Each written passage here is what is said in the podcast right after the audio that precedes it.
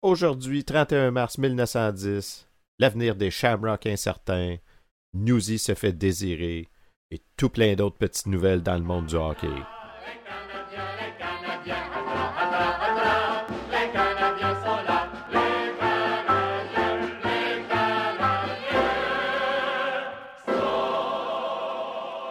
Bonjour à toutes et à tous, bienvenue à la revue de presse du Canadien de Montréal du trente et un mars mille neuf cent dix, une présentation de Raconte-moi mes ancêtres.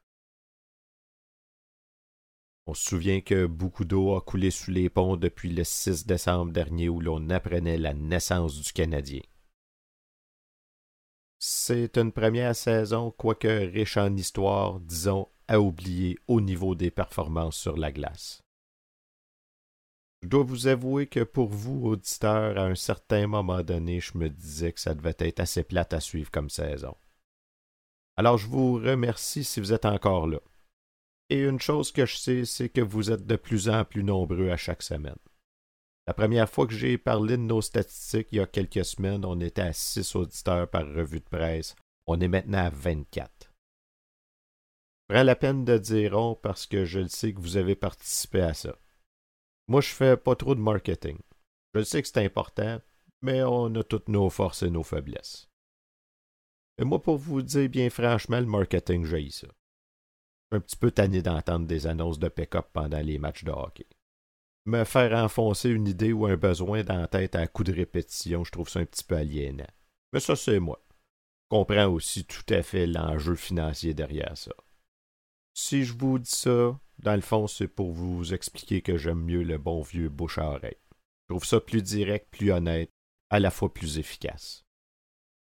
Donc, si jamais vous croisez un ami, un beau-frère ou une cousine qui trippe sur le hockey et l'histoire, eh bien, c'est le temps de plugger les revues de presse du Canadien. Bref, ce que je veux vous dire, en fait, c'est que ceux qui ont trouvé ça assez bon pour en parler à d'autres, eh bien, un grand merci. Sincèrement, vous avez toute ma gratitude. Bon, passons dans le vif du sujet.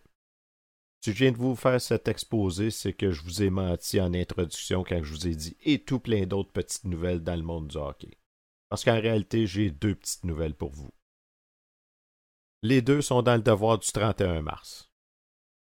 À commencer par les élections de la S A A A. Monsieur J. O'Brien est élu président de l'Association athlétique irlandaise. Des déficits à combler. Les membres de la S A A A se sont réunis hier soir à l'auditorium pour procéder aux élections annuelles de leurs officiers. Le rapport du secrétaire trésorier présente un déficit de trois mille deux cents dollars pour la saison qui s'est terminée avec cet exercice. Le hockey compta pour la somme de trois mille dollars dans ce trou creusé dans les finances. L'assemblée fut harmonieuse et s'occupa d'être avant tout pratique. Monsieur Mekegna fit adopter une résolution à l'effet d'encourager l'amateurisme et de ne plus faire de hockey professionnel. Une assemblée des nouveaux directeurs a été convoquée pour ce soir afin d'étudier les amendements à proposer à l'assemblée annuelle de la N L U. Voici les noms des officiers élus pour l'année mille neuf cent dix. Président honoraire, M. McAuchlin. Président, M. J. O'Brien. Vice-président, M. R. Kudaki. Les directeurs, M. Tennessee, Carol et National. Les auditeurs, M. Emmett Quinn et P. Cullen. Tiens donc, M. O'Brien, un nom qu'on commence à reconnaître. Et puis toujours dans le devoir. Lalonde au National. Une dépêche de Cornwall assure qu'il sera capitaine du National en mille neuf cent dix. Cornwall. La rumeur s'accentue de plus en plus en cette ville que Newsy Lalonde n'ira pas à Vancouver, mais bien à Montréal, où il sera engagé comme capitaine gérant de l'équipe du National. Newsy a fait beaucoup parler de lui récemment dans tous les journaux du pays et personne ne doutait que le club canadien-français avait joué le tour à M. Jones et Findlay qui cherchaient depuis longtemps à retenir ses services. Newsy serait, dit-on, le grand Manitou et verrait lui seul à l'organisation des habitants de Maisonneuve.